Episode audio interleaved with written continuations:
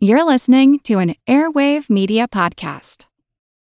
With Lucky Land slots, you can get lucky just about anywhere. Dearly beloved, we are gathered here today to. Has anyone seen the bride and groom? Sorry, sorry, we're here. We were getting lucky in the limo and we lost track of time. No, Lucky Land Casino, with cash prizes that add up quicker than a guest registry. In that case, I pronounce you lucky. Play for free at LuckyLandSlots.com. Daily bonuses are waiting. No purchase necessary. Void where prohibited by law. 18 plus. Terms and conditions apply. See website for details. As a longtime foreign correspondent, I've worked in lots of places, but nowhere as important to the world as China. I'm Jane Perlez, former Beijing bureau chief for the New York Times. Join me on my new podcast, Face Off US versus China where I'll take you behind the scenes in the tumultuous US China relationship. Find Face Off wherever you get your podcasts.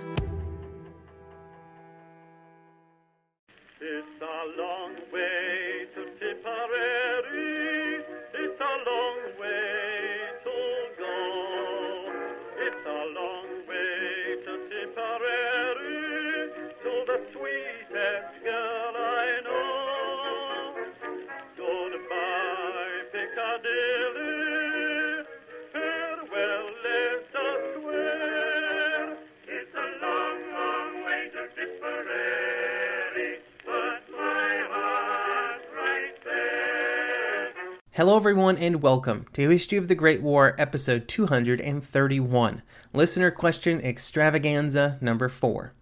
Thank you to Peter, Joshua, Richard, and Brenton for their support on Patreon, where they now get ad free versions to all of these episodes, plus special Patreon only episodes released every month. If that sounds interesting to you, head on over to patreon.com slash history of the Great War to find out more information. This is our fourth and final listener question episode, and there are 20 questions to answer.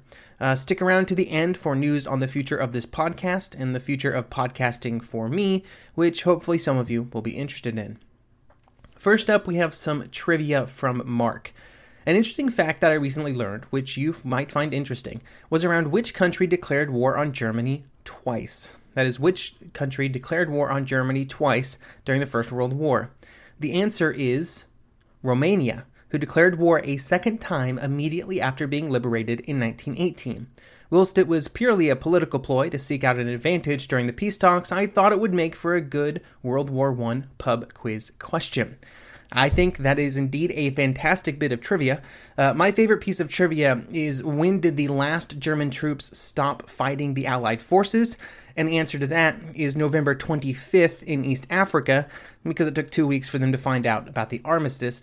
But I think the one about Romania might actually be better. Our next question comes from Spencer on Twitter. Uh, can you talk about the Agadir crisis and other events that almost sparked the war? The Agadir crisis would occur in 1911, and it was an event that would greatly escalate tensions between Britain and Germany. In April of 1911, there was a rebellion in Morocco, which was a French colony at the time but somewhat contested, which is why you will sometimes hear the Agadir crisis referred to as the Second Moroccan Crisis.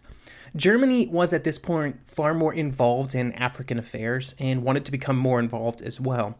And when the rebellion broke out, the German Navy would send a small gunboat, the SMS Panther, to Agadir. This set off all kinds of alarm bells in London. Any projection of naval power around the world was bound to get the Royal Navy's attention. But this had the extra importance due to the state of relations between the Royal Navy and the German Navy at this point in history. In 1911, the British and Germans had been in a naval building war for several years.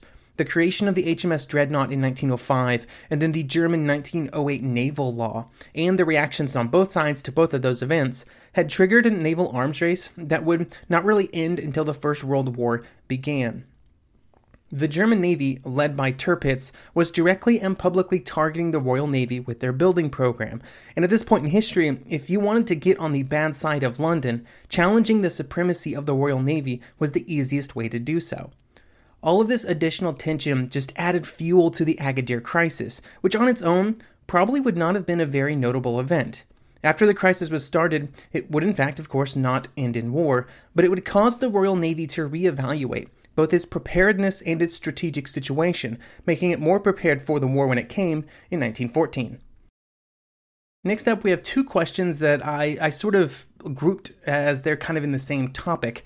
The first is from Ed, who would say, I'm interested in the role of the Canadian Expeditionary Units. My wife's grandfather was there, and I have pictures and shell art from him during that time. And then from Noah, who asks, My question concerns the Commonwealth troops in World War I. I've heard that they were better soldiers than their British and French comrades. What made them better soldiers? Okay, so Canadian and Commonwealth forces, of course, played an important role for the British and, and therefore the Allied war effort. The first big battle that the Canadians would be a part of was the Second Battle of Ypres in early 1915, which would also be the first use of poison gas on the Western Front.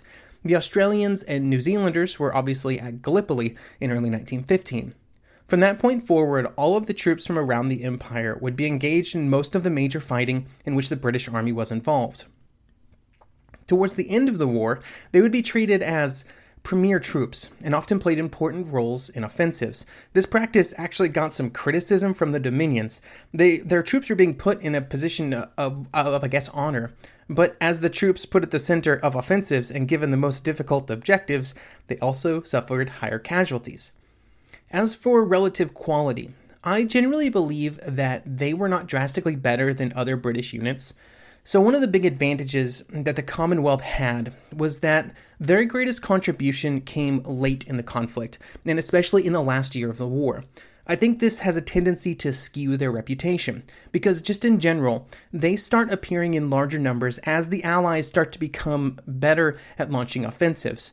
Most of the youngest, fittest soldiers from the home islands had been spent in the battles of 1915 and 16, which would see some of the greatest failures of the British Army.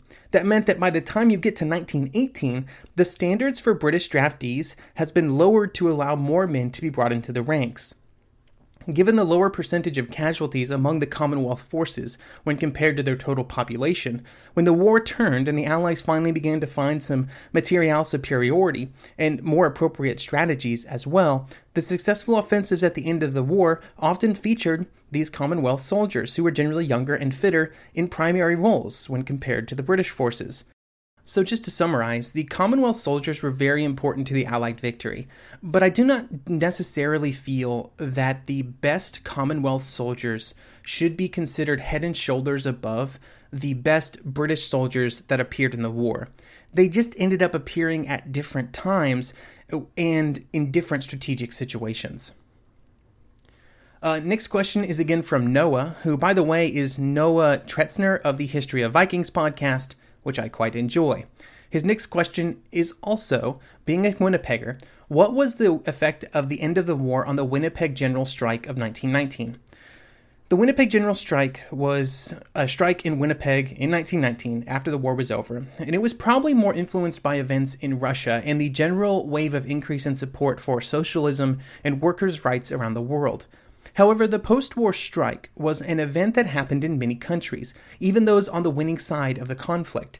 Each strike had different specific causes and consequences, but most of them were rooted in the economic downturn after the war, pent up labor unrest from during the war, and then a rise in the support for socialism and its different view on the role of workers in society. Even when strikes were not necessarily politically motivated, in many cases the violent reaction to them by those in power was politically motivated. The Red Scare probably is, is not the right word, but there was definitely concerns about socialism and communism and its possibility of spreading to other countries. In many cases, this allowed political leaders to paint the striking workers with a very unflattering brush, which has in some cases, like, like in the Winnipeg strike, remained to this day. It also gave the political leaders the excuse to quickly escalate to violence in an attempt to control the workers' actions, which often resulted in people being killed. I would say that the way that the war changed the relationship between workers and the political industrial leaders in the countries around the world probably is not discussed enough, and it's an area I would love to read more about. Noah had one more question. Anyway, my next question is what effect did the royal, royal family have on the British war effort and Versailles? The British royal family did not really play an active role in the war. Uh, by this point in history, the relationship between the royal family and the British Empire was not drastically different than what it is today. And, and this meant that most of the power within the empire rested in the civilian leadership and parliament. The royal family were figureheads, technically still heads of state, but, but mostly figureheads. They did contribute to several morale boosting causes, though. For example, they sent Christmas gifts from the Queen and the Princess to the men in the trenches, and they sponsored and supported hospitals at home and at the front, those type of things. But they were not really involved in sort of the day to day operations of the war. Next question is a somewhat common one from Francis. I would still like to know the exact relationship between Hindenburg and Ludendorff. Why Hindenburg is the boss of Ludendorff but doesn't seem to do anything. So, in some ways, Hindenburg and Ludendorff ha- have a special relationship, uh, but in some ways, they just sort of have a typical general and chief of staff relationship, with that relationship augmented by the personalities of the two people involved. All German army units above a certain size had a general officer who was in charge, and he would have a, a chief of staff. When the war started, Hindenburg was a very famous and popular general, but he was retired, and was probably quite happy living the good life in East Prussia. However, when the war started, many retired generals were called back into the army to lead the expanded German forces, and Hindenburg was one of these. Ludendorff was skilled, experienced, and very willing to take control of a situation. And this meant that when they were paired together, Hindenburg slipped into a role where he was participating in leading the army, but in many instances was more than willing to defer to Ludendorff's plans and ideas. The particulars of how this happened was kind of unique in the German army, but, but the outcome was not. I would compare the arrangements to some of the armies commanded by German royalty, like Crown Prince Wilhelm, the son of the Kaiser, and Crown Prince Ruprecht of Bavaria. They were both military leaders, they both led armies on the Western Front, but they relied heavily on their experienced and well respected chiefs of staff when it came to planning and execution. In all of these cases, the chief of staff was seen as the professional and was the technically skilled leader.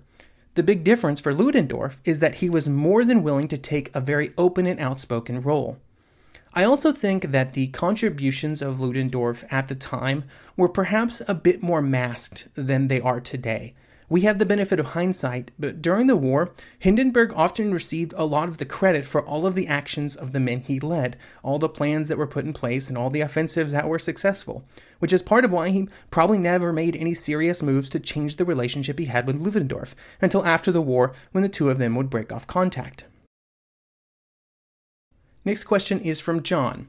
Given the sheer scale of casualties in World War I, I have been quite curious about the fate handling and logistics of prisoners of war, which sometimes are a surprisingly high fraction of the casualties. To elaborate, here are some of the questions I've had to think about. Where do they go first when captured? Where do they end up long term? For how long? Were there ever mass prisoner exchanges? Or by the end of the war, did each side have tens or hundreds of thousands of the other's men stored away in camps and such? Given the horribly low resources of Germany and Austria Hungary, I shudder to think how they could even try to take care of so many men. Was it expected that aid would be sent by the prisoners' countries to sustain them?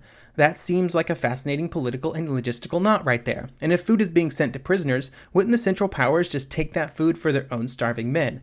Also, how soon did prisoners get returned after the armistice was signed? Wasn't it an immediate flood into each country of, of those pent up men? Okay, so there's a lot of questions there, which I will sort of answer pretty rapidly here. When first captured, the men would generally be sent to a collection point behind the lines, often far enough back that they were not in immediate danger. They would then be transferred to prisoner of war camps, and yes, there were many of them. I've seen high, uh, numbers as high as 9 million total prisoners spread among all of the countries involved in the war. That number is, is fuzzy due to the breakdown of official statistics in places like Russia. There were no large prisoner transfers that I know of, at least until countries started dropping out of the war. And food was definitely a problem, but there was at least some efforts to take care of the prisoners in almost all the countries. Obviously, the economic situation within a country would cause this to be better or worse depending on the availability of food. Food shortages in Germany and Austria Hungary caused problems. There were efforts by the Red Cross and organizations within both Britain and France to ship food to their prisoners in Germany, and this was done with the permission of the British and German government. You had to have the permission of the British government because they were running the blockade. And this was also often in the form of parcels to specific prisoners. Uh, families would also be able to send food to the camps, which would arrive just like normal mail. This did result in situations where the Allied soldiers were eating better than the guards that were guarding them. Soldiers from other countries were not as lucky and would only have available what their host provided for them, which was often barely enough to live on. Notably, the Italians refused to send any food uh, to their prisoners in Austria Hungary, and they did this out of the belief that soldiers who had surrendered were not worth support and should be sort of punished for surrendering. I do want to throw out there that just because the soldiers in some of the Central Powers or even in some of the other countries were sort of barely surviving on the food that was provided to them, it was almost always the case where it's not like food was plentiful in those countries. You know, the soldiers at the front were on basically starvation rations for Austria Hungary, and the people of Vienna were dying in the street because of lack of food. So it's not like there was a lot of excess floating around. I think there were probably almost certainly instances where soldiers in any country took some of the food that was sent to the prisoners. Uh, let's call it a tax on the goods sent to the prisoners, but this does not seem to have been a common occurrence. I think from an administrative perspective, they were just glad that they were not totally on the hook for giving food to the prisoners, meaning more for everyone else. And it was also a really easy way to keep the prisoners happy. Prisoners were largely released almost as soon as the armistice was signed among countries, although there were always they were not always given uh, means of transport. An immediate flood was probably a good description, as former prisoners walked, rode, or found any way possible to make their way home. Some of these journeys took longer than others, like the Czech soldiers who had to traverse the entire length of Siberia, or the German and Austrian prisoners who were housed in Canada during the war. Uh, next question is from Mark. I recently read a brief article online that mentioned that during the Eastern Front campaigns, there were instances where both the Central Powers and Russian forces agreed to short term ceasefires and actually teamed up against large packs of wolves, which had been harassing both armies, attracted by numerous dead and injured soldiers. So, I have seen some articles referencing this event, or events like it from time to time, and they all seem to point back to articles that floated around American newspapers in 1917. Given the nature of the reports, I'm generally inclined to believe that such stories are, are, are apocryphal. I'm sure that wolves were at times problematic, but I don't see why a truce would ever be necessary to handle them. There were literally thousands of soldiers, with an equal number of guns on both sides. Surely either side would easily handle a wolf problem. There were some truces between the armies for other reasons, like the disposal of, of the dead at times, and but truces were generally far more common outside the Western Front, like on the Russian front. If anybody out there has an article with more concrete information about this wolf situation, please send it over, but I find the story very hard to believe. Next question is from Sam. Uh, one question I have is the role of the Vatican during the Great War. Uh, people always talk about their role in World War II, but it's hardly ever mentioned in reference to the First World War. So the Vatican did not play much of a role in the war uh, beyond their pushes uh, in the early in the conflict to get both sides to negotiate a peace. They would also attempt to get all of the belligerents to agree to truces on major Christian holidays like Christmas, which they weren't really successful at either. Neither of these efforts were great, and they didn't last very long, and so they would mostly be ignored for the entirety of the conflict, which is probably why you don't hear much about them. Next question is from Mark, which I'm pretty sure is a different Mark than the previous Mark. I'm interested to know more about Switzerland and how they were impacted during the conflict. Whilst they remained neutral, I expect it was a difficult time for the country, particularly in terms of imports and exports, given that it was landlocked on all sides by combatants. So Switzerland definitely experienced some difficulties during the war. As you mentioned, they were of course neutral during the conflict, and throughout the war they would struggle to both stay neutral and maintain essential uh, essential relations outside of the country for importing items like food. The supply of food would be very problematic fairly early in the war, uh, the same as it was for a lot of countries in Europe. But the Swiss government would be one of the first to introduce rationing, which helped carry the country through the later parts of the war, when items were becoming more and more scarce. Derek has our next question. What did Japan do in World War I? I know they declared war on Germany in 1914, I think on the 6th of August, and that they came out of the war with an empire, but what all did they do? So Japan definitely entered the war right at the start. In the first month of the war, they took over several German Pacific colonies and they would end up gaining control of them in the Treaty of Versailles, which would play a big role in World War II. Beyond these early actions, they would not really be involved in very much fighting. They would send a few destroyers to work with the Royal Navy in the Mediterranean, and they would send some troops into Siberia late into the war, but that was about it. This is what the Japanese wanted. They wanted the benefits of being on the winning side with the absolute minimum possible investment. They were largely successful in this. They would even be the primary reason that China did not play a larger role in the fighting. the Chinese were more than willing to send troops to the Western Front. They wanted to use it as a way to sort of gain favor with a lot of the powerful nations in Europe. And the Japanese would actively prevent this from happening because they feared that they would then have to send Japanese troops because they wanted to retain their position as the most important ally on the Allied side in Asia during the war. And to do that, they had to make sure that China didn't one up them. Philip asks, How effective were trench raids? I think they were probably considered effective, uh, and a success a good portion of the time. Definitive statements are hard to make about trench raids, sort of as a concept, due to how varied they were during the war. They varied in both goals and size, and throughout the war they morphed from almost ad hoc actions to large, pre planned attacks that looked a lot like scaled down offensives. At the most basic level, trench raids would involve an attempt to approach the enemy positions at night without alerting them, and then hopefully a brief bit of violence while trying to capture a prisoner or several prisoners, and then it was generally accepted that at that point the enemy would be notified. Or, as the British private Walter Spence explains, quote, Well, you'd try to get down to a part of the enemy trench where you thought it was least manned, you see, and you'd grab a prisoner if you could, and of course he'd give a gawk, and that's when the fun started. As the war progressed, raids also changed, and sometimes they were launched without any stealth component, and instead the artillery would just open up in a fire plan to box in some enemy positions which would be assaulted to try and capture prisoners. It was almost universal that officers liked to launch trench raids, liked to keep the men active, and thought that raids made for better soldiers. The men were often not quite as enthusiastic. Here is one soldier, Charles Quinnell, who talks about it. Quote, We knew it was a waste of time, it was a waste of time and we just hated it. But as time went on to get the information, there was some general about 30 miles behind the lines wanting to know who was on the opposite side, and he would send a message, raid so and so, and get prisoners, just like that. You know, he ought to have had the job himself. Early on, men often did not have specialized equipment when asked to go on raids, like large amounts of grenades and hand-to-hand weapons that they and they had to improvise. Later, they would have specialized equipment and more precise tactics on how to execute the raids to accomplish their goals. This specialized equipment at times greatly varied from what was used for normal fighting. Here is a lengthy quote from orders given to German troops who launched a raid near Beaumont Hamel on the Somme front in 1916. Quote, Dress and equipment. Field caps are to be worn, no shoulder boards or insignia. Identification marks on equipment are to be rendered illegible. No written material in pockets. Belt hooks are to be removed from jackets. As a recognition mark, all participants are to stitch white bands on both right and left arms.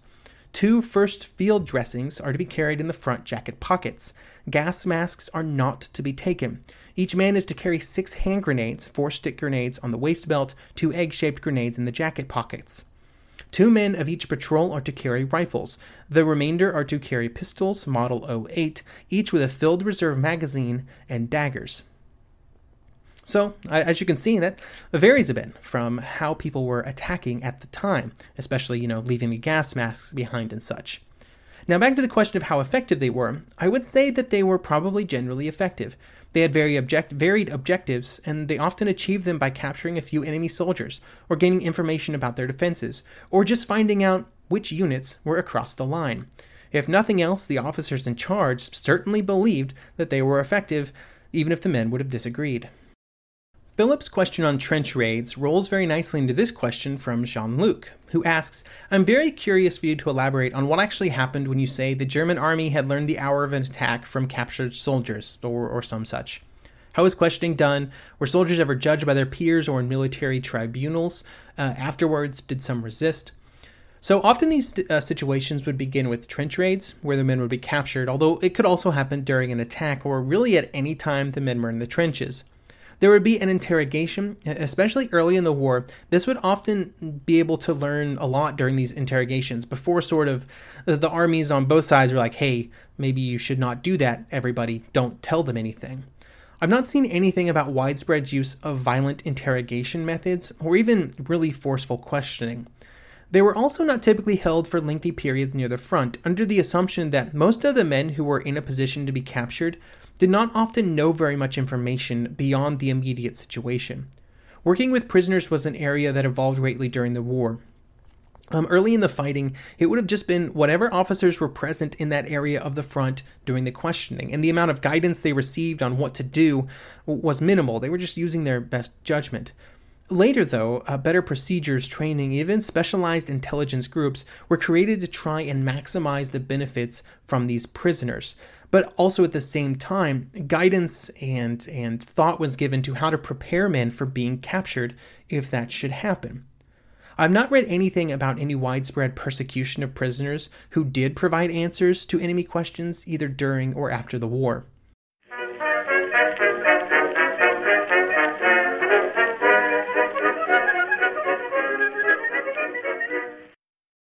With Lucky Land slots, you can get lucky just about anywhere. Dearly beloved, we are gathered here today to. Has anyone seen the bride and groom? Sorry, sorry, we're here. We were getting lucky in the limo and we lost track of time.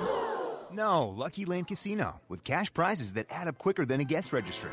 In that case, I pronounce you lucky. Play for free at LuckyLandSlots.com. Daily bonuses are waiting. No purchase necessary. Void were prohibited by law. 18 plus. Terms and conditions apply. See website for details.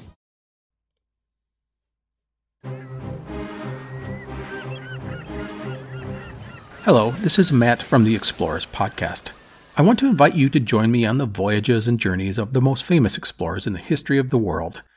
At the Explorers Podcast, we plunge into jungles and deserts, across mighty oceans and frigid ice caps, over and to the top of great mountains, and even into outer space. These are the thrilling and captivating stories of Magellan, Shackleton, Lewis and Clark, and so many other famous and not so famous adventurers from throughout history. So come give us a listen. We'd love to have you. Go to explorerspodcast.com or just look us up on your podcast app. That's the Explorers Podcast.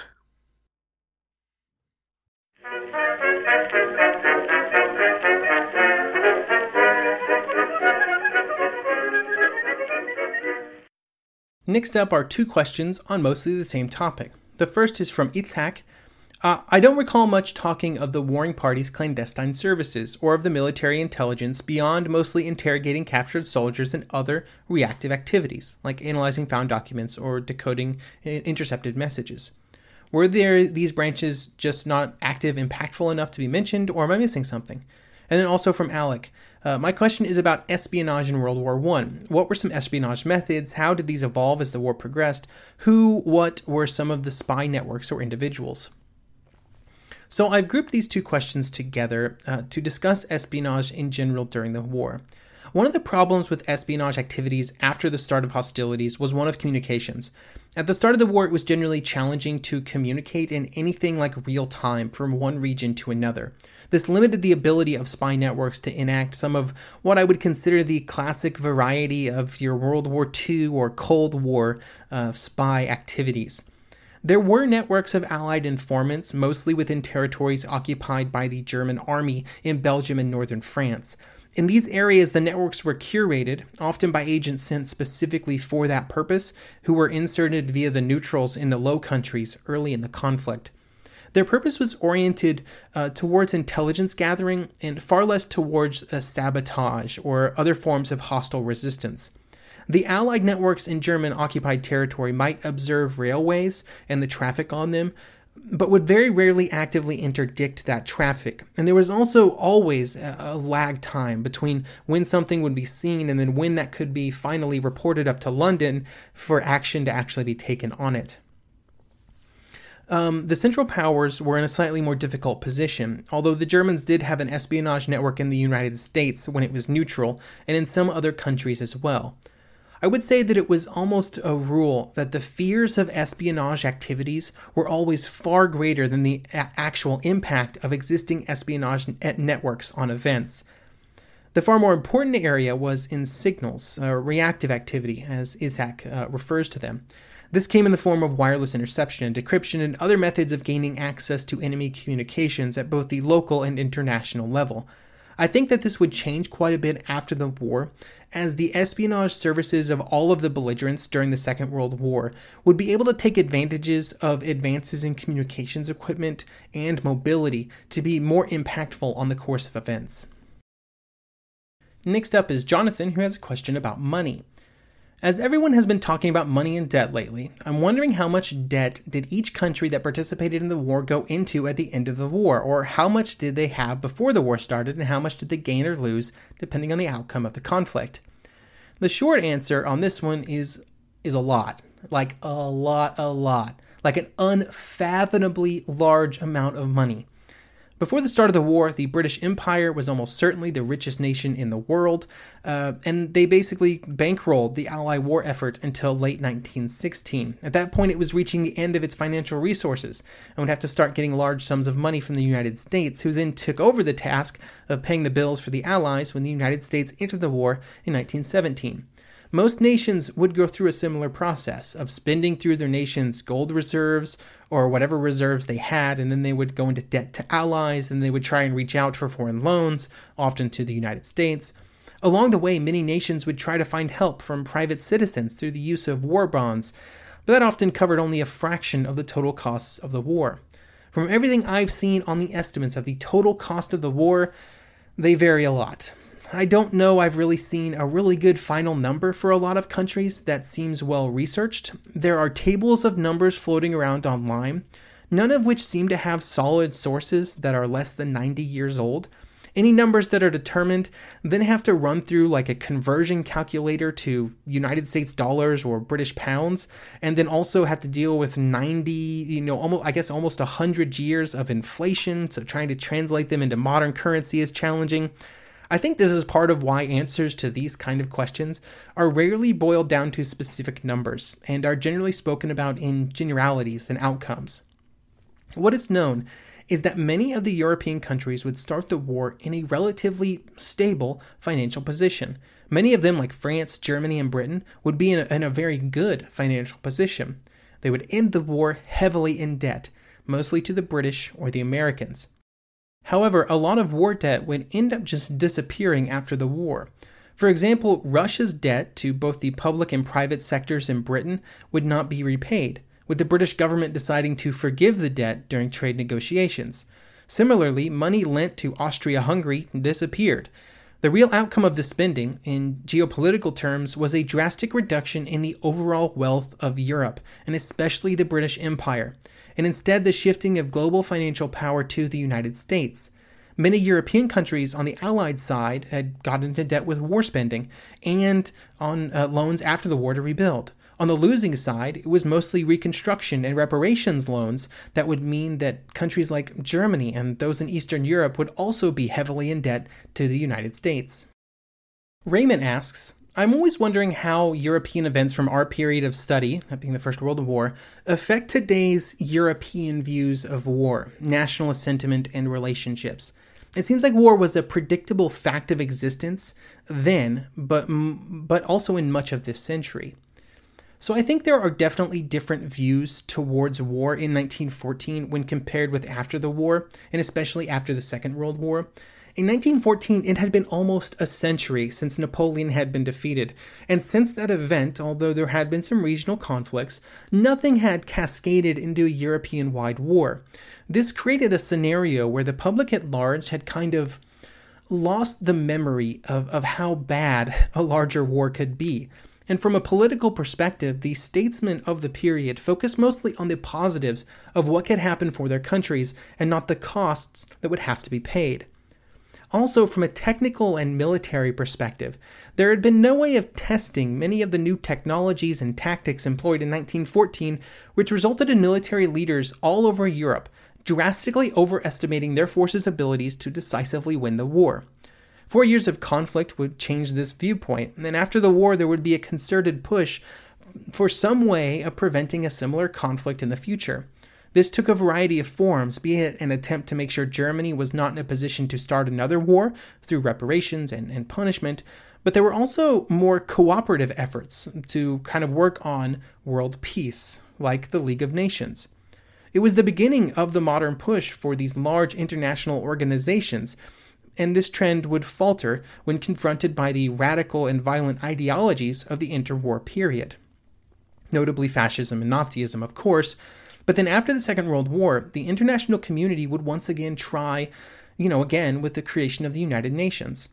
I think it was a very similar mindset that, that would see the creation of the European Union uh, a few decades later.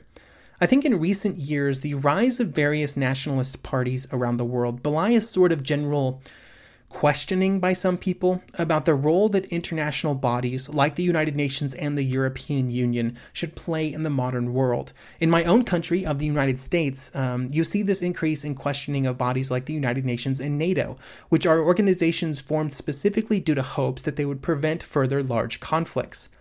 I don't want to make it sound like I think we're in a June 1914 situation here, on the brink of some large war. But I do think we may be moving into another period of international uncertainty as the structures put in place after World War II begin to break down and the memories of the last Great War start to fade.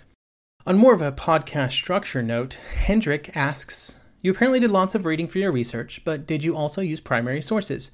At first glance, I can't see any on your sources list. And talking about books, do you know David Stevenson's 1914 to 1918? And if so, what did you think of it? Well, starting off with Stevenson's work, I think Stevenson's book is a, a totally decent sort of one volume history of the war. It's probably not my recommendation for such a thing. I usually go with A World Undone by G.J. Meyer or the new Pandora's Box book um, by the author I'm forgetting. But it's a totally a reasonable, you know, one volume history of the war. On primary sources, they're a challenge for me. I would say that I wish I could use more of them, but there are three problems that reduced my ability to use primary sources. The first one was access, the second, language barriers, and the third and most important was time. As a person on a very limited podcasting budget and without an academic affiliation, access to research materials is always a problem for me. If something is not available online or available through interlibrary loan, I pretty much do not have access to it. This means that there are entire mountains of primary source material at various places, various places around the world that are just unavailable. The second problem, and honestly the least impactful, is that I only read and speak English, so anything in a foreign language is off the list. This has ended up not being a huge problem due to the other issues. The third problem, and most important, is time. I have a finite amount of time to work on the podcast, and it competes with family, with the job I have that actually pays the bills, and the occasional sleep. Because of this, I often have to really consider sort of bang for the buck on research. This means that while specific primary sources may be occasionally useful, oh, some of them may be awesome, a lot of the specific information from them would not end up in episodes, or even for how much content is in the podcast, often are at a pretty high level. This often causes me to rely far more heavily on academic secondary sources. I generally feel that it's more important for me to read through that 200 page monograph by an actual historian rather than spend that same amount of time sifting through primary sources, only a small percentage of which will be beneficial to the episode.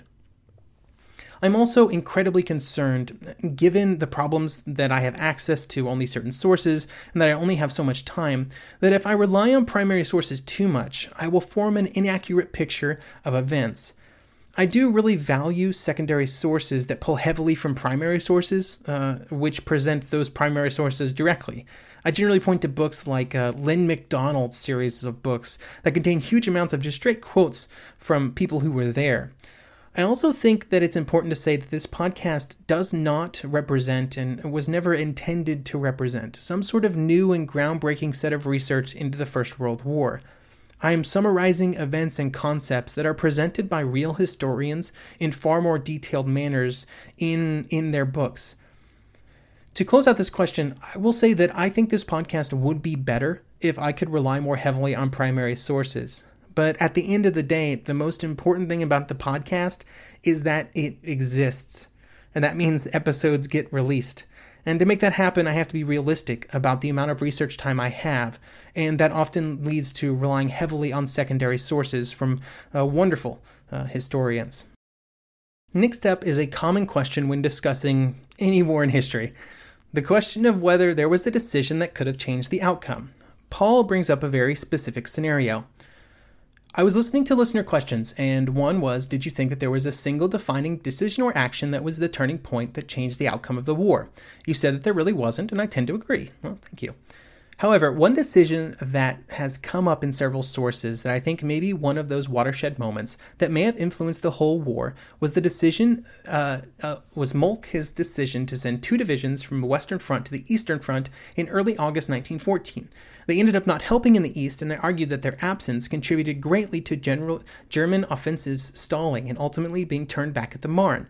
I was wondering if you found Moltke's decision to be as influential as I do.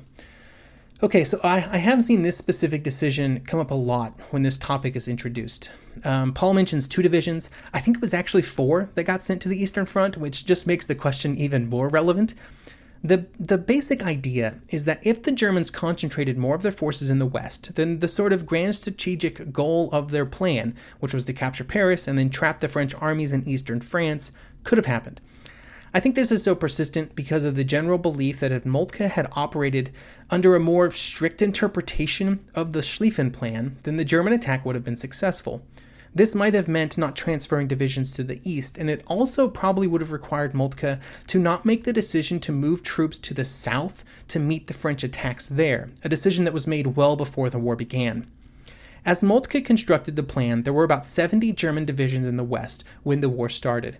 Uh, for the purposes of this question, I'm going to say that we give them another seven divisions to put on the right wing. And for reference, this would be about half the total strength of von Kluck's army, uh, which was on the far right of the German advance and the most powerful of all the German armies. I still don't think even seven divisions makes a decisive difference.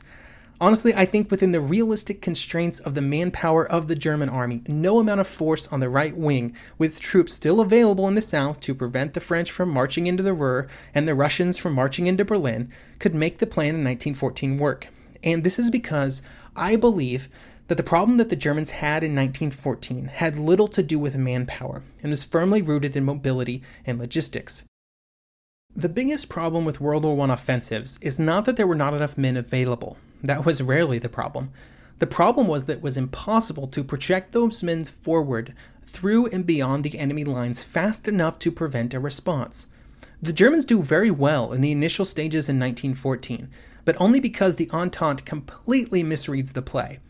Even with the advantage of the enemy doing completely the best possible thing for the German attack, by the time that the Germans reach the Marne, they are running into the same problems that every other World War I offensive would. Essentially, they were limited, both in movement of military soldiers and supplies, to how fast and far their men could walk. This put limits on how far and fast they could advance, and they found that limit during the march to the Marne. The stories of German soldiers almost falling over from exhaustion are well documented. The French and British did have similar problems at this point. Their soldiers had been retreating from the Germans just as long as the Germans had been advancing. However, the critical part was that the as the Germans advanced deeper into French territory, their, their ability to push forward supplies and reinforcements drastically decreased. At the same time, the ability of the French and British to move reinforcements and supplies to help in the defense only increased. I personally believe that this problem prevents the Germans from ever taking Paris, and with Paris in French hands, it would have been very difficult for the Germans to advance any further south to cut off the French army. More troops only makes the supply situation worse, and it does not really solve the exhaustion problem or the problem of getting supplies to the front lines. Due to the issues with railroads being damaged, any German reinforcements would have just had to make the same marches as everyone else. I think I mentioned this in an answer to an earlier episode, but I've always been of the opinion that the First World War existed in a period where the armies were simply too large for the type of attacks that were being executed in 1914. Armies were too big for the traditional flanking maneuvers to really work, when there was nothing but the speed of the soldiers to propel them forward. The technological advances that helped the attackers would come along a generation later. However, at the same time, the best defensive mobility technologies, specifically the proliferation of rail travel, was already prevalent. This makes it far easier for the defending army to reinforce, reposition, and resupply their forces, in this case as the Entente forces who were trying to meet the Germans.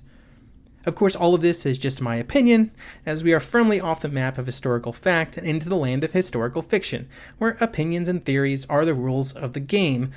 So, this isn't really a definitive answer, it's just my thoughts on the matter. Next up is a question from Benjamin Jacobs of the Wittenberg to Westphalia podcast. A running theme of the show has been the learning curve of the generals coming to grips with new technology. The truism has become we always prepare to fight the last war. What lessons can we take about being adaptable and learning more quickly? This is a really good question because learning and adaptation, or the lack thereof, by many military leaders during the war often comes under a lot of criticism. There was a tendency to push a lot of blame onto leaders like Haig and Joffre for the absolute disasters that were the Entente offensives of 1915, 16, and 17. Some of these criticisms are absolutely justified. They were the leaders of the armies. When their armies made colossal mistakes, they should receive some of the blame. At the same time, other commanders get praised due to their actions during the war, men like Ludendorff or Petain or, Plumer. It's tempting to point to those leaders, with Petain's push for more conservative offensives and a different role for artillery, Plumer with his bite and hold tactics, and Ludendorff for the German 1918 offensives, and say, wow, uh, those people really knew what they were doing. But in all those cases, those different strategies, just like the other leaders, did not win the war. Petain and Plumer's sm- slower offensives were ruinously expensive in artillery and still resulted in large casualties while only capturing small pieces of territory. The German spring offensives in 1918 certainly gained a lot of territory, but only at the cost of massive casualties among the best troops in the army, and they still did not achieve objectives worthy of that cost. And even beyond that, they were all operating in an environment in late 1917 and early 1918 that was drastically different from the environment during the first two years of the war. It was only the arrival of an entirely new and fresh army and the complete exhaustion of German manpower that brought the war to a conclusion. So, what lessons should the commanders in the first three years have learned? Or what should we learn from their seeming failure to learn? I believe that what we should learn is that sometimes there is no right answer to a question. Sometimes in both war and in life, you will end up with a challenge that does not have an immediate or easy solution. On the Western Front, from the point near the end of 1914 when the front was established until 1918 when the manpower pools on both sides began to simply run dry, I do not believe there was anything that the military leaders on either side could have done to quickly win the war. They simply did not have the offensive tools to deal with both the physical defenses that their armies would have to push through and meet the ability of the defender to rush in reinforcements. There were simply too many guns and too many men on both sides. Defensive mobility, usually railways primarily, would always get the better of offensive mobility, which had to deal with transporting goods and reinforcements over, over a shattered battlefield. The solutions to these problems would only be available near the end of the war, and it would have been far more to do with the economic changes than drastic changes on the military side. So, if there is not a correct answer to the puzzle of how to win the war by offensive action, then why did they continue to attack? Well, to understand that, it's important to consider the political dimension of the conflict. It was very difficult for any major country to justify doing nothing and just biding their time and so they were almost universally put in a position where they had to be proactive, and that meant attack. Now, the Germans avoided this on the Western Front because they had other areas where they could also attack and also do things. But the French, especially, but also the British, didn't really have those areas. There are periphery areas around Europe and, and Asia and the Middle East, but they weren't going to win the war there. I guess an important addition to this idea that you know, we need to be able to realize when we're in situations where there is no good answer is that it's very hard to know when you're in such a situation at the time. The military and political leaders uh, did not know that what they were trying to do, which is win the war on the Western Front, was impossible. They did not know that there was not a good answer, which is obviously an advantage that we have when looking back and trying to evaluate their choices.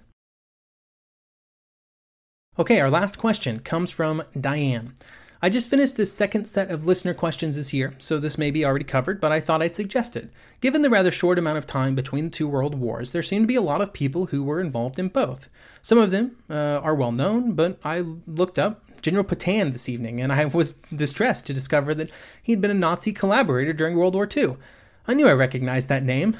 I'm thinking a review of some of these people would be interesting and instructive. Just a thought. So, one of the problems I've had uh, the last few months is where to end the podcast. I touched on this a little bit in last episode, but given how seemingly intertwined the First and Second World War are, it's hard to determine where one story ends and the other begin. This is especially true when it comes to discussing people who were deeply involved in both. Churchill, Petain, Mussolini, Adolf Hitler, and so many others further down the political and military ladder had experience in the First and Second World Wars. At some point, I ended up with some rough outlines that covered basically exactly the group of people you're talking about. My problem was that the episodes on their actions after 1918 felt too abbreviated. None of those experiences, like for example, Petain collaborating with the Nazis, are simple stories. So those episodes just sort of got dropped off the list because I, I, just couldn't make them work with a reasonable scope. I think to properly tell those stories, you would need a whole new podcast, which brings me to a discussion about the future. Next episode will be an interview with some representatives from the National World War I Museum and Memorial in Kansas City, Missouri. I think it will be very interesting, and I will be discussing um, the impact of the centennial on the museum, you know, public interest in, in the events, as well as some information about what it was like for soldiers returning home uh, from the war over there.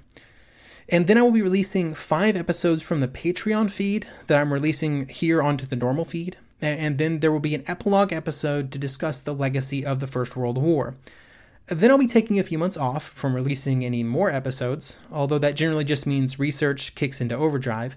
And then sometime early next year, I'll be dropping several episodes onto this feed about the League of Nations. These will also be the first episodes of my next podcast project, which, as many of you requested, is just continuing our story forward into the Second World War.